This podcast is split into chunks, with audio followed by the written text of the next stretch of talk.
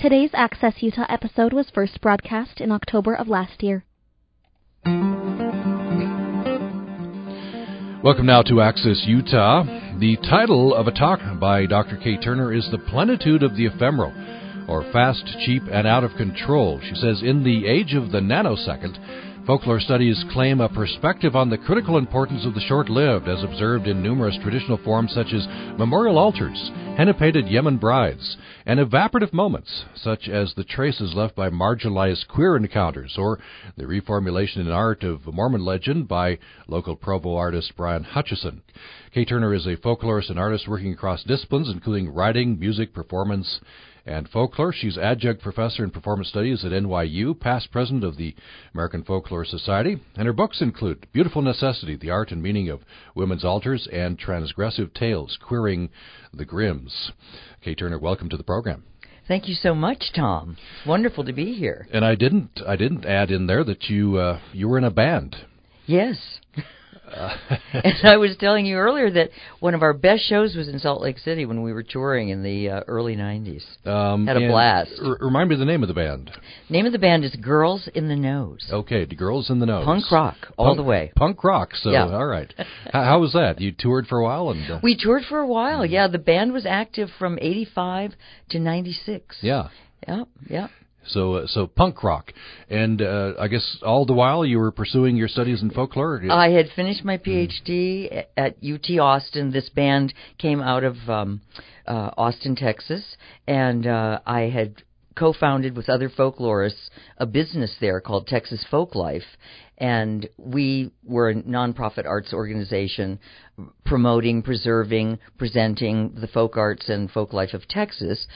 So I was doing that kind of work, and but I'd always been in music I, from the time I was like a kid. Uh, I'd had bands in high school, in college, so um, I wanted to start up a band again. And yeah. yeah, interesting. Yeah. Now, you've, have you studied performance as it relates to folklore? I think the, uh, well, there, there's some connections there. There are some connections there. It's um, it might be a little bit obscure, but um, when I entered U T Austin um, in the late seventies, it was at the height of what was called the Performance School of Folklore, and there were um, a number of professors uh, at U T at that time who were looking at performance as it related to folklore. So I, that was kind of my training. Um, also, I was a performer. I was interested in performance, and um, so it all worked out very well for me, really. Yeah. yeah. Uh, I want to talk about folklore in general, then narrow down to the, this very fascinating topic, the plenitude of the ephemeral. Um So, uh, I read a statement that you have made, uh, I guess, a, a few times um, about folklore and the importance of folklore. Um, and you say that people come up to you in parties. What do you do? Polite conversation. You say folklorist. Their response is, "Oh, isn't that, that's nice." To which you respond, what do you to respond? To which I always respond, it's not that nice. Yeah. You know, it's necessary. But, you know, it's it can be very prickly, and it can be very, you know, um, aggressive in its own way. It can be, uh, it can criticize. Um, it, it folklore, you know, covers a range of behaviors and expressions. Um, and tradition in and of itself is not always, you know, the nicest thing that comes down the pike from, you know, from generation to generation. Um, it can solidly be the thing that really critiques the dominant culture, for example, mm-hmm. um, uh, sort of says back to the dominant culture, back to elitism, back to capitalism. No, this is not. You know, this is not what we do. This is not what we think. Mm-hmm. We do it differently. Um, so, yeah. So, yeah, so it always is kind of shocking, you know, to these very nice people who are trying to make cocktail conversation when I sort of say, well, no, it's not that nice. So you're, you're you're saying this uh, folklore can provide a very needed critique. Uh, what else does folklore do? Well, I think that, you know, folklore It, really does give us a sense of um, continuity. It probably it's you know one of its most profound places of um, of expression is within the family, within the small community, within, you know, sort of dedicated communities, like anything from, you know, a sports team to um, a sorority to a religious group. Um, wherever s- people have something in common and they begin a process of creating, you know, ways to understand their connection to each other, and they often do that through things like songs and, you know, um, sayings, or, you know, costumes, or, you know, um, dramas, you know, lots of artistic forms that kind of come up out of a, a sense of belonging, in a way. So folklore is very, very important, and it's everywhere. Um, I, you know, I had one of those talks just yesterday with um, the guy who was driving me in Salt Lake City to pick up my my rent car, and he said, "Oh, is folklore the Renaissance times, the medieval times?" And you know, again, you know, you just find yourself in the back seat of a van going, No, no, it is not. It is not the Renaissance times. It is right now. Mm-hmm. And I said, I said, I'm sure there's folklore in your life. Tell me something about you, and I'll tell you, you know, the folklore of it. Mm-hmm. And he goes, "Oh, well, I'm Mexican, and my grandmother, you know, always did this thing with eggs over our chest to mm-hmm. clean. You know, it's called Olympia. You know, it's a, it's a folk remedy for, you know, sort of getting rid of bad spirits and bad things. It helps you heal." And I said, "Well, you've got major folklore going on right there." And mm-hmm. I said, it's, you know, it's living tradition. Mm-hmm. It's what's happening now. It's ways that people, you know, pull together around different aspects of this tremendously complex world that we live in. Uh, this might be a good time to bring in uh, this before we get into the ephemeral. Um, I was fascinated by a talk that you gave to a conference in uh, Germany um, about uh, refugees, mm-hmm. you know, to, to, to pull a very current uh, theme. Um, and you were talking about, about uh, it's kind of complex but, but very interesting. You're talking about art, which critiques journalism about refugees, and then how folklore can critique the art. And, and it gets it gets into some very interesting uh, themes about how we uh, view uh, refugees through whatever lens we're looking at, whether it be journalism or art or, or folklore. Uh-huh. Um, so I wonder if you could talk about that, the art that you talked about, that you talked about an artist uh, called Phil Collins, uh, How to Make uh-huh. a Refugee. Mm-hmm. Interesting art. Maybe we could yeah, start there. Yeah, yeah. Um, Yeah, l- let me give you just a little bit of background. I was asked to speak at a conference. Um, we have a, the American Folklore Society has a sister organization in Europe called C I F, uh, the International Society for Folklore and Ethnology, and they have their, you know, um, they have a conference every other year, and so they pick a theme, and the theme in twenty seventeen uh, had to do with migrant, the whole migrant crisis in Europe.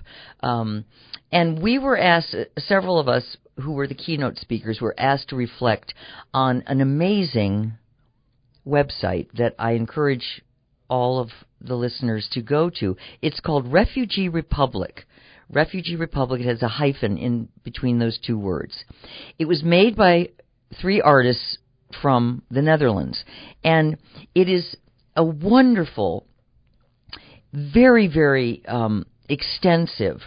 You, you have to be willing to spend a few hours with this website, because it's a very extensive treatment of a number of trips that these three artists made to a Kurdish refugee camp in northern Iraq, a refugee camp that was established about ten years ago in an old palace area where Saddam Hussein had had a summer home, and it was turned into a refugee camp. And what it gives you when you go into it, you can go down different roads through the camp. You know, you can take the road of culture, you can take the road of economics, you can take the road of, you know, everyday life, and you can, they're wonderful interviews with people just doing what they do in refugee camps. So we were asked to respond to that, so I went looking at various other artistic representations of refugees and the refugee crisis to sort of get a sense of what artists were saying about it, um, other than these artists who did Refugee Republic. Phil Collins had made a very interesting videotape also, um, I think it's available online, um, called How to Make a Refugee. This was one of the first things that I found, because this was made in the end of the nineties. It was about the it was about refugees coming out of um, Bosnia and Serbia. And what he showed in the video, it's a very interesting video of him making a video of a journalist interviewing a family that was in a refugee situation. So what he's looking at is the way the journalist is creating a story about this family, and the the climactic moment in it is that the journalist asked a young boy who had been shot to open his shirt and show his scars, mm. to sort of, you know, to add, you know, kind of tragic flavor to the to the piece. So, you know, so this is this is Phil Collins stepping away and saying, hey, this is how refugees are made, you know, by the media. This is what what we're told, right? This is the picture we're given. And so from there I went, you know, into other, looking at other artists, you know, who had done interesting projects. Um, but, you know, I thought that the most important thing that I said was that a lot of this artwork was a really good critique of journalism, because journalism tended, as that uh, journalist did um, in the Phil Collins piece, tends to, you know, telescope a story necessarily because they're journalists, and tries to find the soundbite or the the thing that will capture the audience's imagination and sell some product down the line, right? Mm-hmm.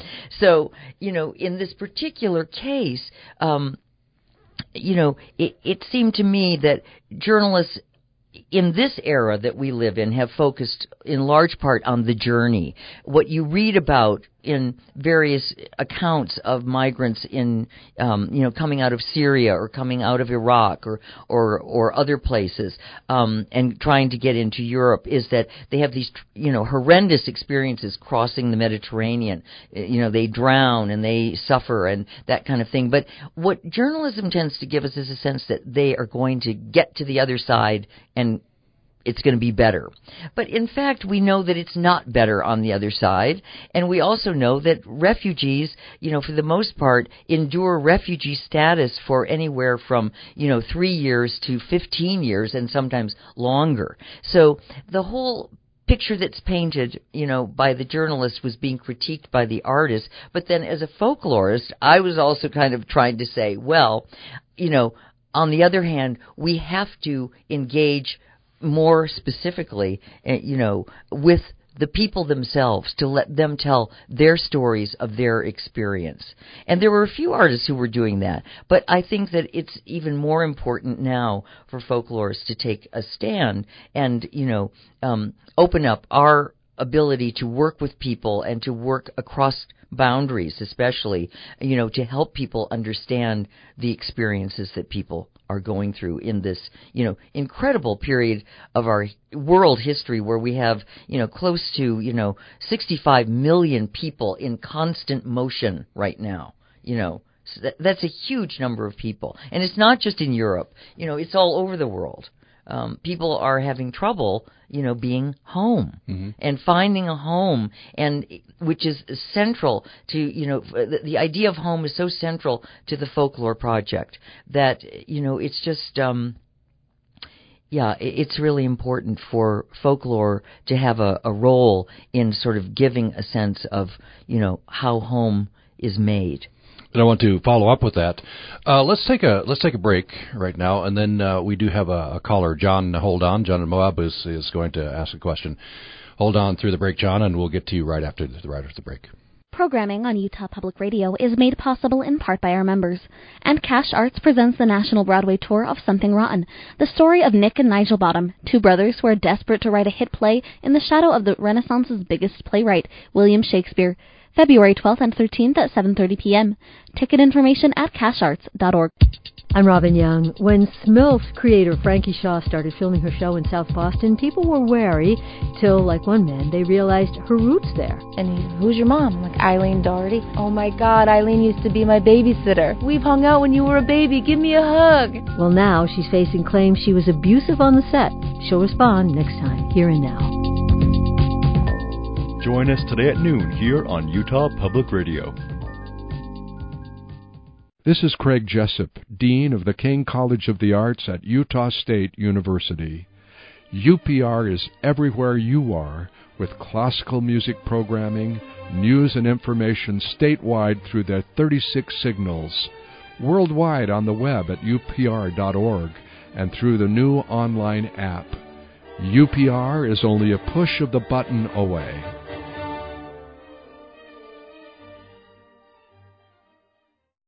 This is Alec Baldwin. Documentaries take hard work. Every single thing in the film is intentional. Hyper intentional. Right. And commitment. You don't want to be in love again and no. have a passion? Oh, no. Romance? No, you don't. I want to make the best documentary in the world. That's it. Sheila Nevins from H B O and Ken Burns and Lynn Novick, their latest project, is The Vietnam War for P B S on Here's the Thing from W N Y C. Friday morning at ten on Utah Public Radio. Today's Access Utah episode was first broadcast in October of last year. Thanks for being with us for Access Utah. We're talking about folklore. The uh, my guest is Kay Turner. She is a folklorist and artist working across disciplines, including writing, music, performance, and folklore. She says, in the age of the nanosecond, folklore studies claim a perspective on the critical importance of the short-lived, as observed in numerous traditional forms. We're going to get into talking about that. We have been talking about uh, folklore critiquing art, which critiques journalism, about uh, about the refugees. Uh, very interesting. We'll talk a little bit more about that. And and this uh, this concept of home and how uh, folklore delineates what home means. I want to talk about that as well. We have um, John in uh, Moab who has uh, called us. Uh, John, uh, go ahead with your question or comment. Well, hi. Um, good morning. Uh, something you said got me thinking, and which might be a dangerous thing at nine in the morning, still on my first cup of coffee. Um, but you said you used to be a, a punk rock musician. And so I got to thinking, you know, what's the relationship between music and folk art and folklore? And, and, and, you know, a lot of times you'll see someone, an accomplished, trained musician, a Bach, take a folk tune and turn it into something, you know, much more interesting, or, or not even, I shouldn't say much more interesting, different, something different. Um, also, if you look at the, the lyrics of a lot of the music coming out of young people these days, um, they're upset about the situation. You know, the, the fifties, they were singing about, you know, you know, your burgers and the Chevy and, you know, the girl you're going steady with. And by the, by the sixties and seventies, they were think, singing about ending the war and, say, crooked administrations and, you know, politics. And then it just got into, like, the eighties where they were just screaming about frustration. And I don't know where you fit into that. Uh, Always maybe, screaming maybe about if, frustration. If you mentioned when, what decade you were a, a punk musician. I used to live with a bunch of them. They're, they're not bad, except they'll drink all your beer. So if you could speak to that, how... how music fits in with uh, folklore and with uh, folk art. Thank you, John. Appreciate the question. Very interesting. Well, John, I, I probably should confess that, you know, the attitude was punk, the music was rock. Um, so I didn't, I wasn't really a part of the original, you know, punk uh, punk explosion of the late uh, seventies. Um, but I think you've asked a really good question to me, simply because music has always been a part of the way that I, as a folklorist, have kind of come to my ideas and thinking about folklore. Um, I think that the first thing that I ever knew about folklore was music. My father taught me traditional tunes when I was a kid, and, you know, some of those I still sing, and I really appreciate your sense that... Um, You know, that a classical musician, for example, can take an old tune like, I just heard a, an amazingly beautiful rendition of O Susanna um, that was done by a classical musician in New York City. Um, that that music is kind of, that's our language for feeling each other out and feeling what's important to each other. So that's, you know, also what folklore is also very much about. The folklore, the, you know, there's a whole category of folklore called folk music, and many of my colleagues and you know, uh, here in the United States and throughout the world, that's what they study. They study music and the history of vernacular music, and they interview and work with musicians. I did that for a long time with, you know, traditional fiddle players in uh, in Texas, traditional conjunto um, Mexican musicians in Texas. Um, I've worked with, you know, Arab musicians in Brooklyn over the past number of years. Um, I did a big show in Brooklyn called Brooklyn Macam after September eleventh, because I knew that the musicians in Brooklyn who came from Syria and Lebanon and Yemen were, you know, not able to work because they were being prejudiced after September eleventh.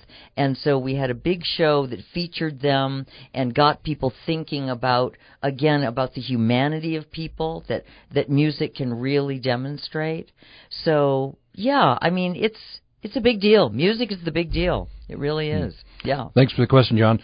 Before we leave this uh, issue of uh, refugees and the depiction of refugees in, in, in art and journalism and folklore, um, I want to talk about a um, a piece by Ai Weiwei, who's he's dealing nowadays with refugees, right? That's uh, that's yeah. what he's focusing yeah. the art on, and, and a piece called Laundromat. Right, right. Tell us about that. Ai Weiwei... Um, for those of you who, who don't know, um, is a very, very famous Chinese dissident artist.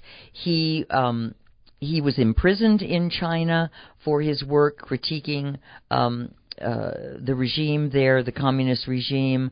Um, he lived in New York City for a number of years. He went back to China. He got himself into trouble again.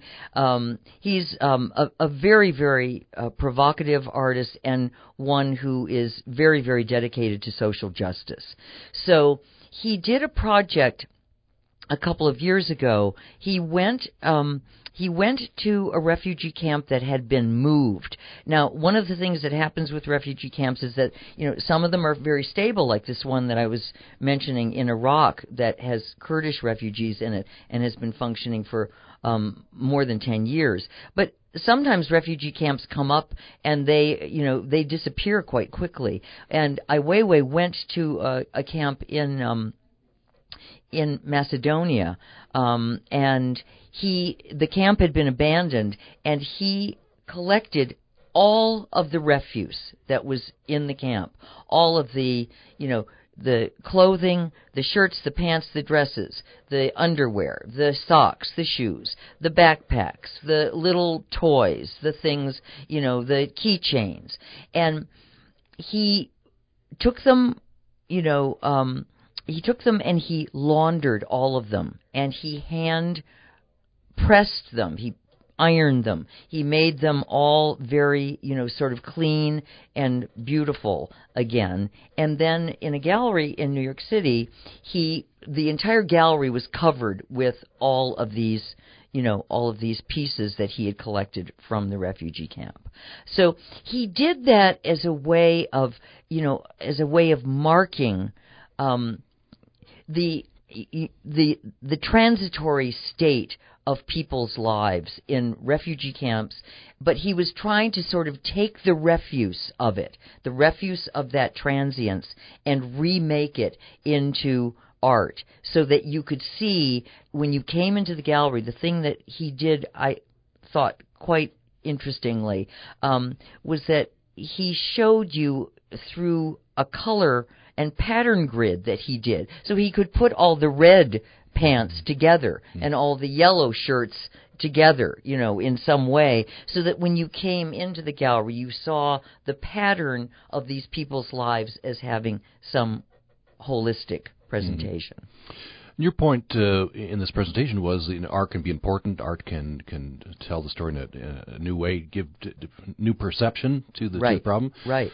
Um, but it all depends on how the how the viewer, how the audience is, is taking this, how right. seeing this. That, that's right. very important. I think that's very important. And, and the thing that I did go on to say, I mean, I appreciated the Ai Weiwei piece, but of course the it was empty of the people who wore those clothes. Mm-hmm. Right? They were gone, and he could never find them. He could only find what was left.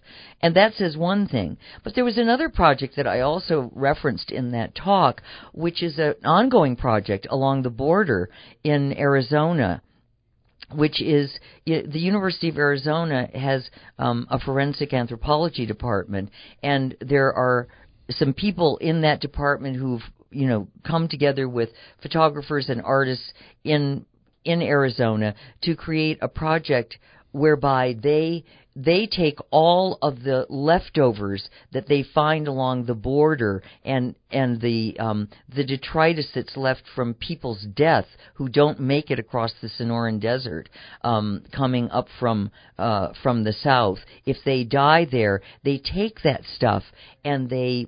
And they do a kind of forensic analysis of it, trying to identify people so that they can then go back into Mexico or Colombia or Nicaragua or wherever the person has come from and be able to give the family a sense that the person has died, mm. that these are their remains, these are the things that they left. So they're doing, to me, that's an art project too, because it was um, what they did was they, and this was an, in this one ravine in um, along the border in Arizona, um, they found a place where like hundreds of backpacks had just been abandoned. And so there was a stream of backpacks, and they photographed that. Then they photographed in, inside the installation of the artwork. They created a kind of river, you know, with um, you know, with projectors, a river that sh- that they then superimposed those backpacks onto, and you walked through the river and had the, you know, had the backpacks al- along the side of you, and then that led you into a room where the actual backpacks were all mm. up on the wall. Mm. It was very moving. It was very moving, and you know, the whole.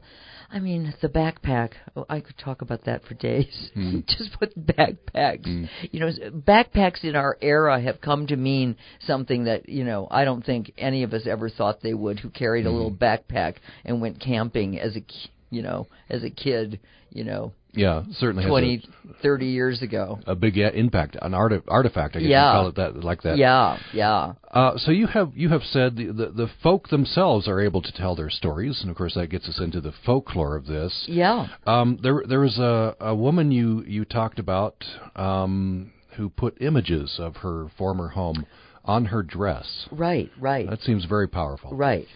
Yeah, this is, so th- this was a woman um, who... Uh, was um, a refugee from Iraq, and from, I think, from Basra, if I remember. Um, and she was in a refugee camp. An artist started working with women who um, could embroider um, memories. And and so this woman had already been embroidering the her mosque, her home, you know, she had little architectural drawings that she then, you know, she sketched onto her dress and embroidered those places onto her dress so that they would stay in memory. And mm-hmm. and also so that she um, could, you know, in, in a very, um, you know, kind of beautiful, compact way, carry her, you know, the town that she would never see again. She believed that she would never be able to go back. Um And but she would keep it with her on her clothing, close to her, you know, as she went through through her daily life. Yeah, that's, that's so poignant, but uh, kind of a, a a way to take some power, right? To yeah. to, to to reclaim something that maybe yeah. was lost. Yeah. yeah. What yeah. are some, what are some other ways that uh, people turn to folklore, use folklore uh, to to carry home, carry their dwellings with them? Is a, your sense of home is, is very important, especially if you've lost your home. Yeah, yeah.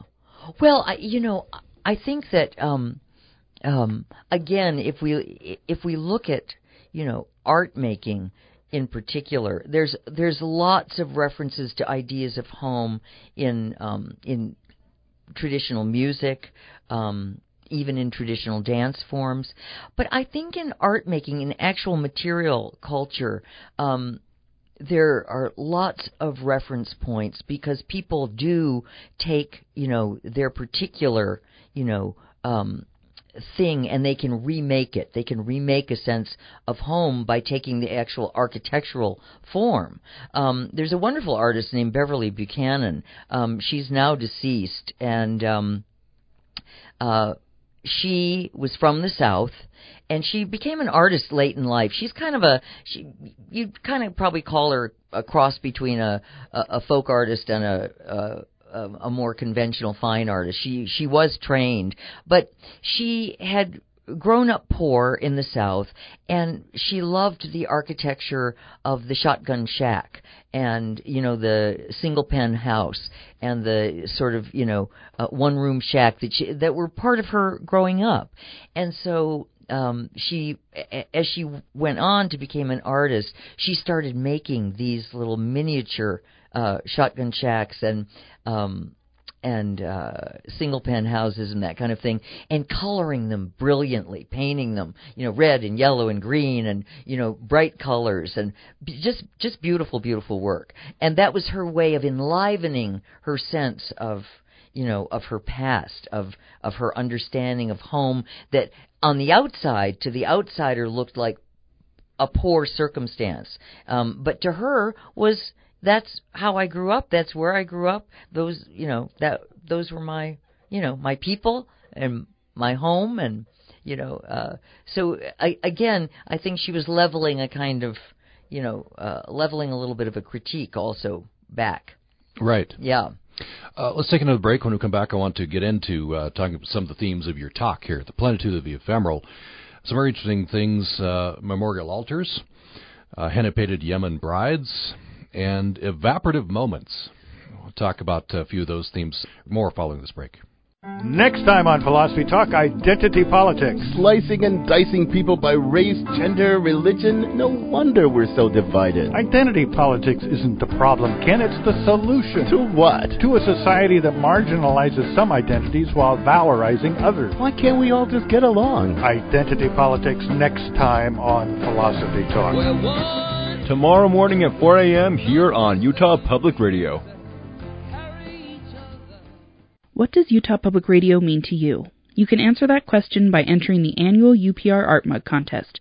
We want to see your most creative interpretations and appreciations of U P R, our programming, or our station's home here in Utah.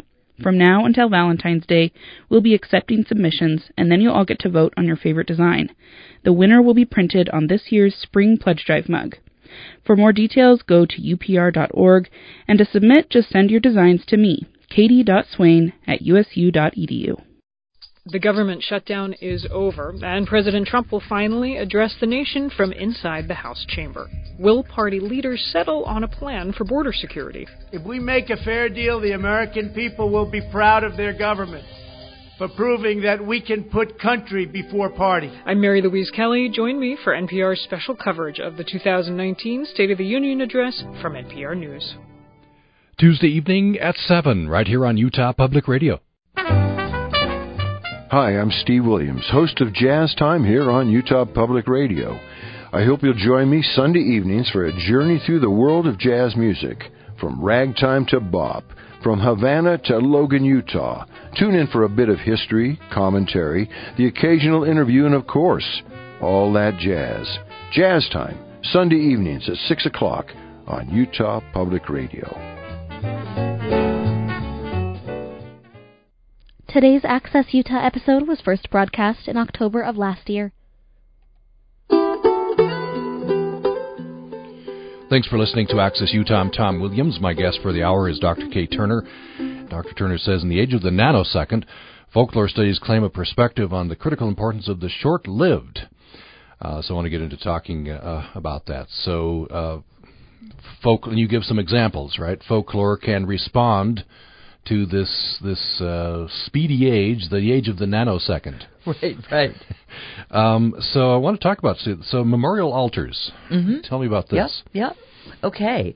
Um, well, I think for the listening audience, it, it, it might be um, worthwhile to simply just kind of, as a point of rhetoric, really, um, just to sort of say that, you know, I think when people think of folklore and think of the work that folklorists do, they they think of us doing, um, you know, working on things that last for a long time, um, like the, you know, like the song that was carried down through your family. You know, Grandpa sang it and Grandma sang it and Dad sung it and I sing it. And we've had that song in our family for, you know, fifty years or seventy-five years. And that's folklore.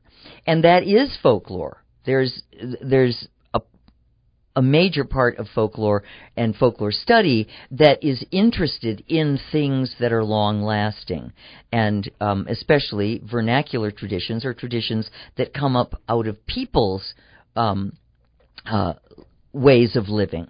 Okay, so that's I mean that's kind of our bailiwick. That's what people. That's what we do. That's what we you know. Um, in fact, I was telling Tom earlier that in Uh, the van ride that I had to pick up my uh, rent car yesterday in Salt Lake City, the guy, you know, when he asked me what I did and I said I was a folklorist, he, you know, he said, oh, you know, do you study the Renaissance times?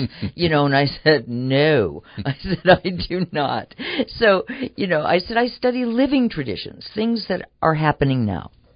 And so, um, so to unfix that idea that what folklore is all about and only about uh, are things that are long-lived, I wanted to sort of, you know, sort of move in a different direction toward our understanding of the folklore of the short-lived, um, and uh, and that's what my talk is about today. Um, the the folklore of the short-lived is, as I'll discuss later on, is very much connected with performances, um, uh, ways that things that are performed can only be performed in moments. They can't, a performance can't go on for a long time. It can only happen in time. It starts, it happens, and it's over, and then it disappears, right? So the, the word ephemeral, um, Uh, comes from the Latin, um, and it refers to something that only lasts for a day. That's the meaning of the word. Mm. Something that's ephemeral lasts for a day, and um, you know it's uh, it, its equivalent in nature is the is the mayfly. The mayfly is you know born in the morning, comes out of its larva, flies into the sun, has a great afternoon, and is dead by dinner. Hmm. And so uh, a mayfly is a classic example of in um, you know in bug lore you know what would be called an ephemeral an ephemeral uh, animal. Uh, so, so I just I, I got very interested in this idea of how the ephemeral and, and ephemerality, its you know, um, it, its ex, its expressive side, could be used to kind of capture some of the things that happen in folklore that are performed, you know, so that something can change, so that something can be recognized, so that something you know can be. Um, A gap can be crossed. So, uh, so for example, in um, uh, in henna traditions um, that are part of um, uh, part of bridal traditions in the Muslim world, um, when you get married, you have a henna party with all of your female relatives and your Fr- female friends, and you have a henna party, and all these beautiful decorations are painted on your hands and around your face and on onto your chest, and then the bridal outfit is put on the next day, and then the wedding takes place, and these particular henna um, decorations are, of course, going to fade. Henna is just a dye. It's a dye um, that fades over time um, and disappears. But the henna decorations that are made on a Yemen bride are meant to recognize that she's changing status. She's changing from single to married. She will never be single again. She will be married, and this this particular act of henna painting can perform that and recognize it, right? So, um... When um, I, I live in New York City, and I was present um, on September eleventh, and um, it was uh, you know, a terrible day, um, a terrible day to experience. And um, it, it really, um, it, it kind of rendered, I think, um, for those of us who, especially who experienced it firsthand, a real sense of the ephemeral, you know, that you could be walking along, you know, on your way to the subway and look up and see an airplane, mm-hmm. you know, flying into the World Trade Center and have that explode, that those buildings, those two gigantic buildings became fragments. They became dust by the end of the day. Talk about something that only, you know, that only lived for one day, you know, in that particular moment in time.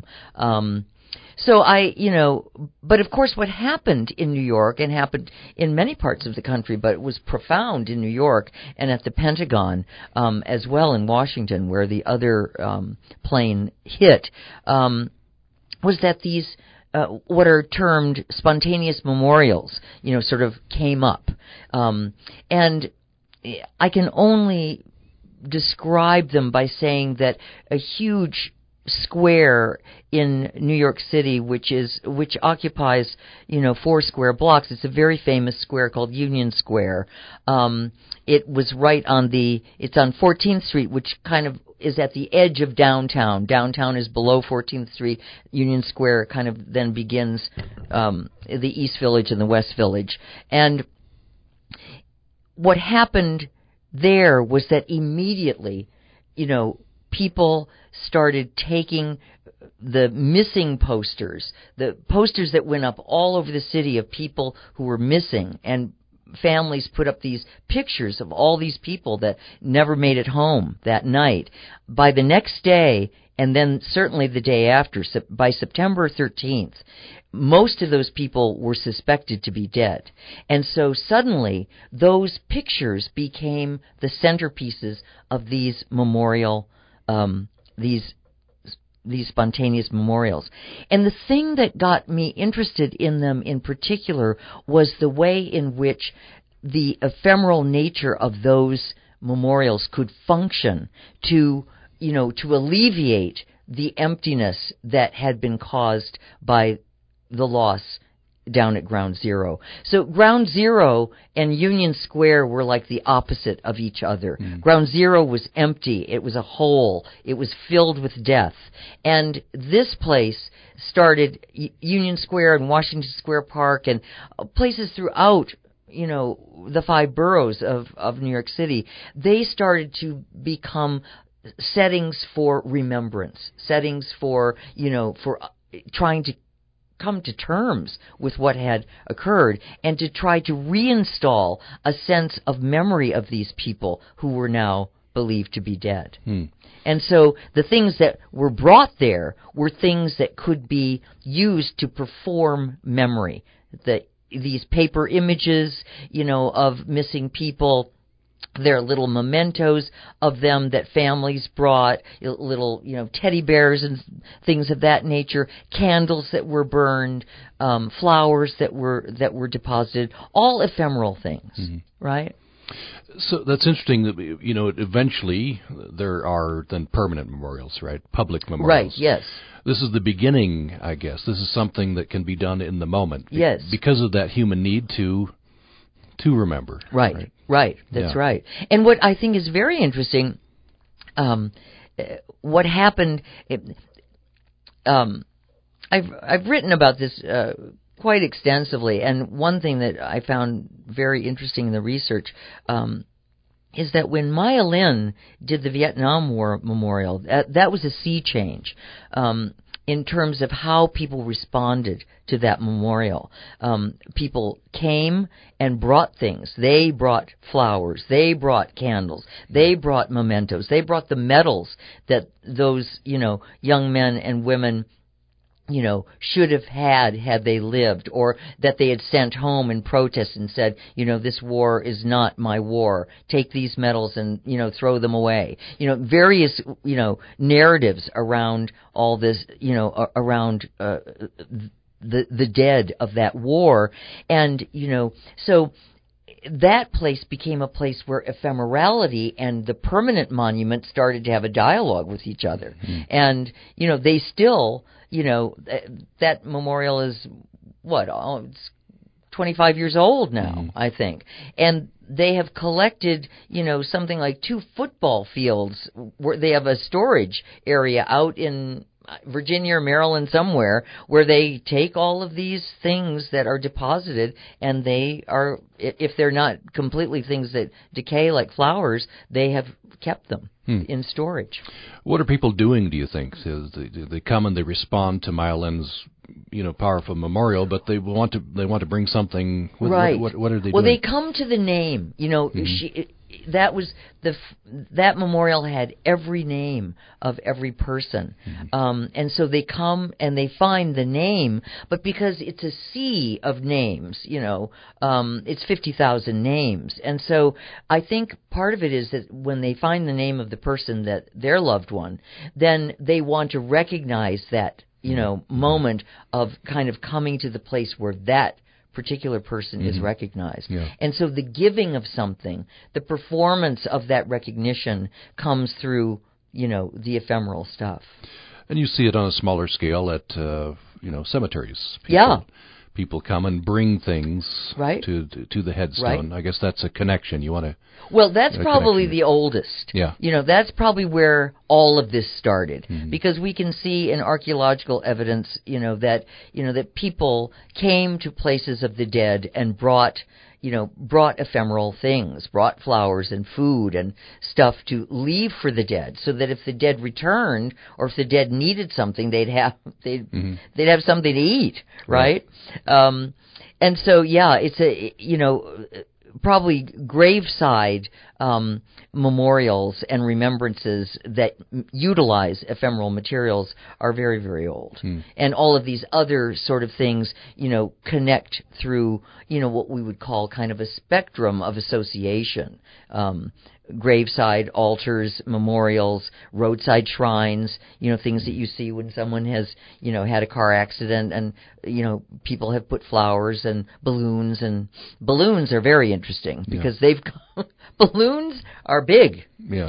now, and you didn't see balloons twenty years ago, mm-hmm. you know. Yeah. So it's really interesting also to kind of, you know, work at tracing what starts to be the representative mm-hmm. thing. Teddy bears and balloons have really, you know, they, they're moving up. Yeah. And balloons, especially ephemeral. Uh, especially. Blo- balloons going to be gone they're per- pretty, they're pretty perfect. quick. They're perfect. But but for a per- uh, person, I guess it's it's that moment when they put it there that that, that has meaning, right? Yeah. Knowing that yeah. the balloon's going to be gone right. in a day or two. Right. Um, I want to, before we just have a couple of minutes uh, left, I want to talk about... Um, this idea of uh, of altars, home altars, women's altars. Mm-hmm. You've written a whole book about it. Uh, yeah. So just maybe the just the, the, the one or two minute version of that, because we're coming down to the end. Mm. Well, um, the one or two minute version of it is that uh, the home altar was the subject of my dissertation. Um, it's the it's the particular aspect of folklore that has, you know, been kind of my calling card, you know, for the past thirty years. It has, it's a topic that has consistently um, um, interested me. I found new ways to think about it, you know, new ways to um, interpret it. I've I've seen new things evolve through it, such as, you know, the home altar, you know, was the thing that then gave me my interest in the, you know, in the memorials at September eleventh. So it's a connection through the idea that there's a place, and it's a place that is particular for, in the home altar, it's particular. I studied with Mexican-American women, who old women in South Texas who taught me the whole deal. Hmm. Um, and they were wonderful. And they had it down because they understood that when they came to the little altars that they made, those were not institutional altars. That was not the Catholic Church. This is my altar. This is where I come to do my business with God and the saints and the Virgin. And so what I came to understand about personal home altars made by Mexican-American women was that it was a place where they got to show what was important to them and to get the business done that they needed to get done with the allies that they had installed at the altar.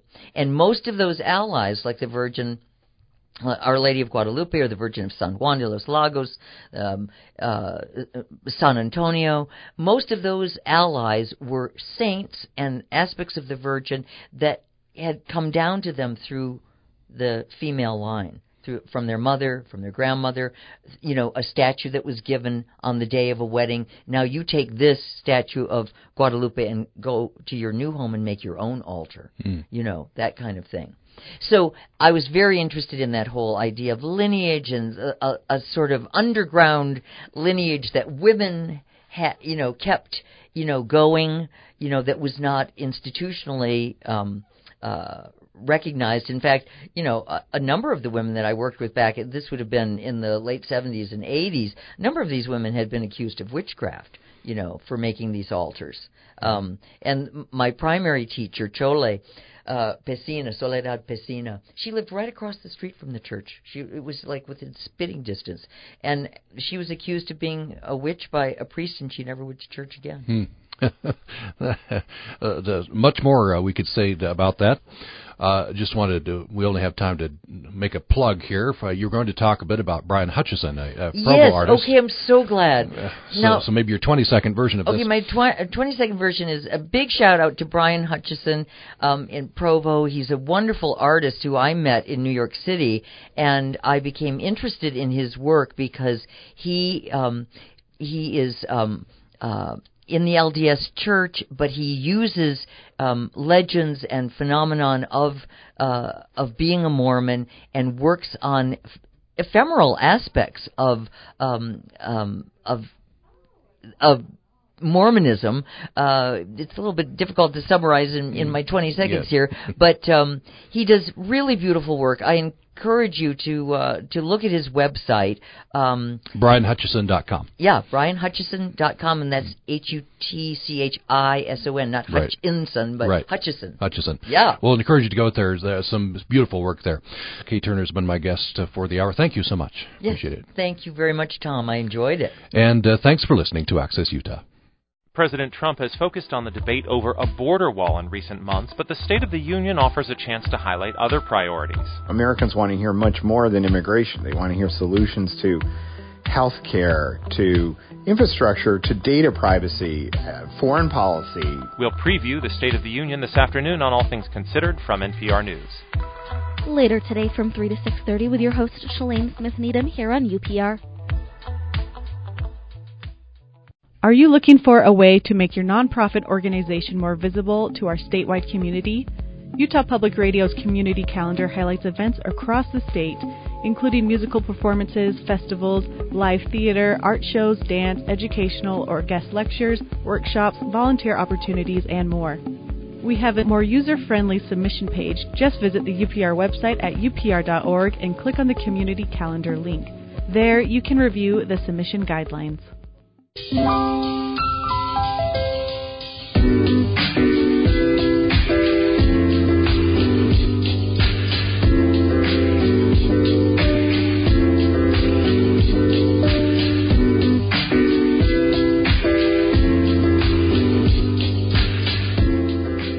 is Utah Public Radio, a statewide service of Utah State University and the College of Humanities and Social Sciences. K U S R Logan, K U S K Vernal, K U S L Richfield, K U S T Moab, K C E U Price, and K U S U F M Logan. Also heard online at U P R dot org.